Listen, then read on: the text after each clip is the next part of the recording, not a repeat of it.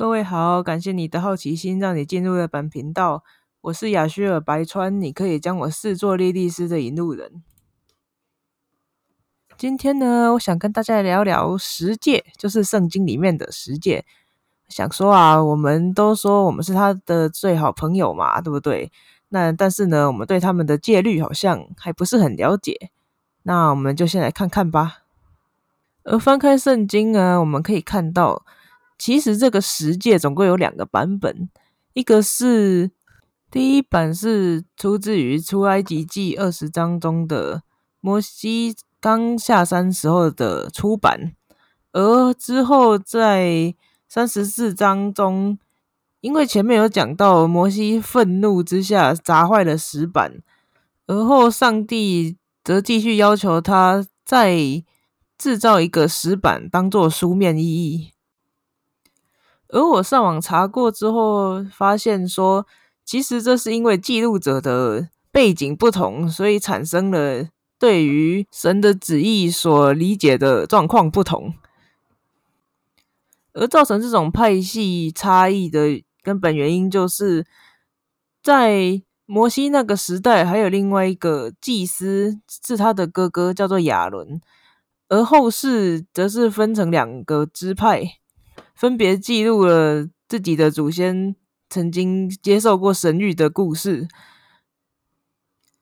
其实从圣经中有些地方就看得出来了，像是一开始的摩西被上帝感召，他却就死命推脱，不肯接受这个责任，而引得上帝生气，说：“你不是还有一位哥哥亚伦吗？你可以去请他帮忙。”而在之后的立位记，又因为亚伦的儿子们不守圣约，跑去碰触了圣柜跟圣殿。遭到上帝所从天降下的火焰烧死他们两位，而以前段的文笔看得出来，应该是亚伦写的，因为他故比较简单，而且在之前又发生了摩西推脱的故事，而后面三十四章的细节比较多，交代比较详细，然后又强调了他在四十昼夜不吃饭不喝水。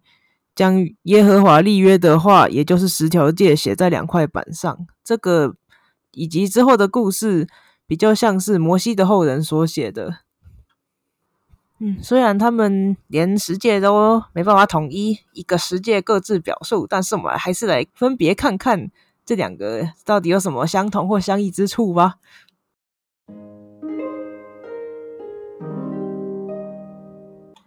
首先，我们来看看出埃及记二十章这个版本的十诫吧。一，除了我以外，你不可有别的神。二，不可为自己雕刻偶像，也不可做什么形象，仿佛上天下地和地底下水中的百物。不可跪拜那些像，也不可侍奉他，因为我耶和华你的神是祭邪的神。恨我的，我必追讨他的债。自父及子，直到三四代，爱我、守我诫命的，我必向他们发慈爱，直到千代。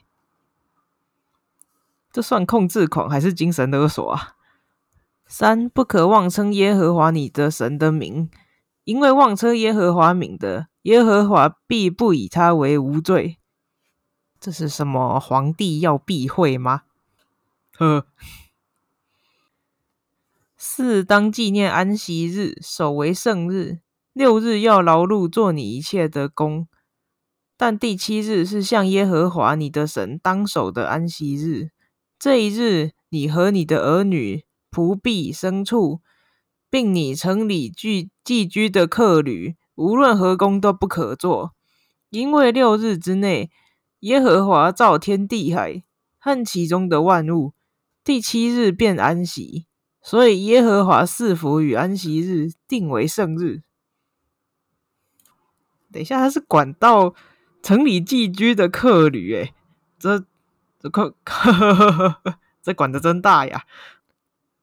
五当孝敬父母，使你的日子在耶和华你的神所赐予你的地上得以长久。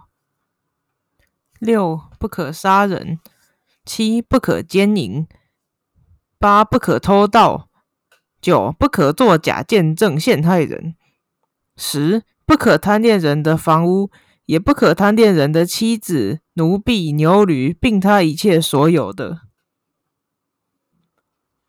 而在这个十诫之后，还有一些像是法规的条例，这应该是当初以色列人为了治理城邦或小国家的时候所列出来的一些法规规章。然后到现代人，还有人把这些上古时期的法律拿来现代讲，而且前面才说不可以行淫。如果上帝真的觉得是这个是戒律的话，那表示后果应该会很惨重。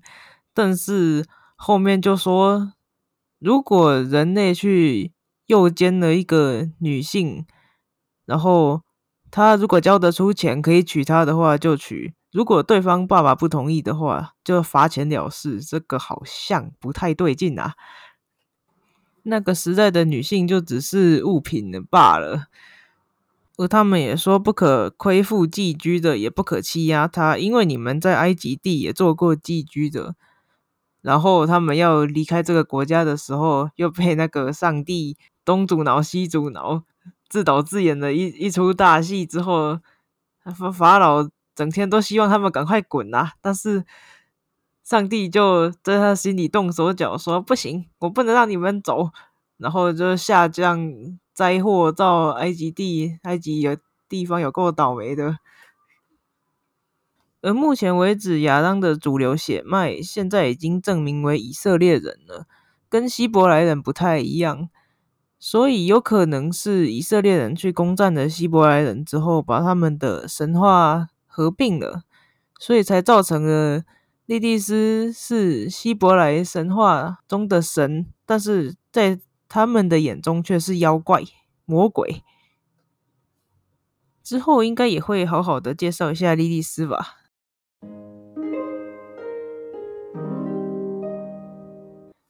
好，接下来我们来看看第二版本的十诫。这个是在摩西因为亚伦擅自成立了新的宗教，而把石板摔碎之后，再跟神明立了一次约之后写出来的。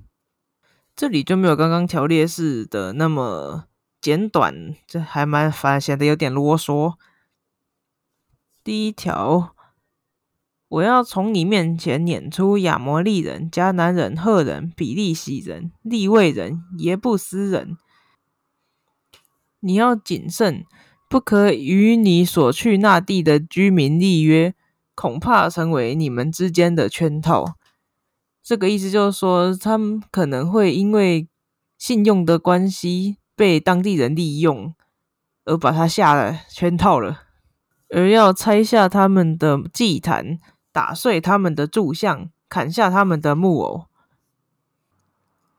不可敬拜别神，因为耶和华是祭邪的神，名为祭邪者，只怕你与那地的居民立约，百姓随从他们的神。就行淫邪，祭祀他们的神。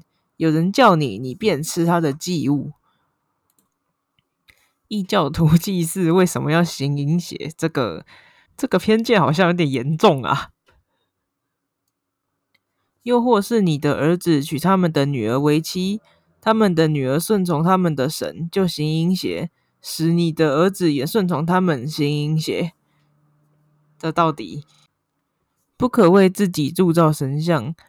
我去看了一下它的语义，应该是不可以为人类自己铸造任何神像，因为这样的话等于是一种偶像崇拜，而且偏离了一神信仰。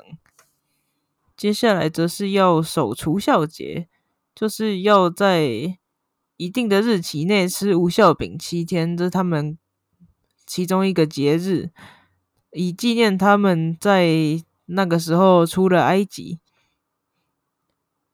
凡投生的都是我的，一切牲畜投生的，无论是牛是羊，公的都是我的。需要献祭，又喜欢小男孩。你六日要做工，第七日要安息，虽在耕种收割的时候也要安息。我觉得这一个其实还好，就是提醒大家休息的重要，不要整天工作。你们一切男丁要一年三次朝见主耶和华以色列的神。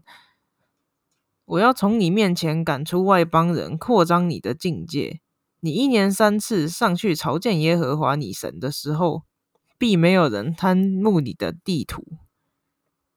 然后这里说，你不可将我祭物的血和有效的饼一同献上。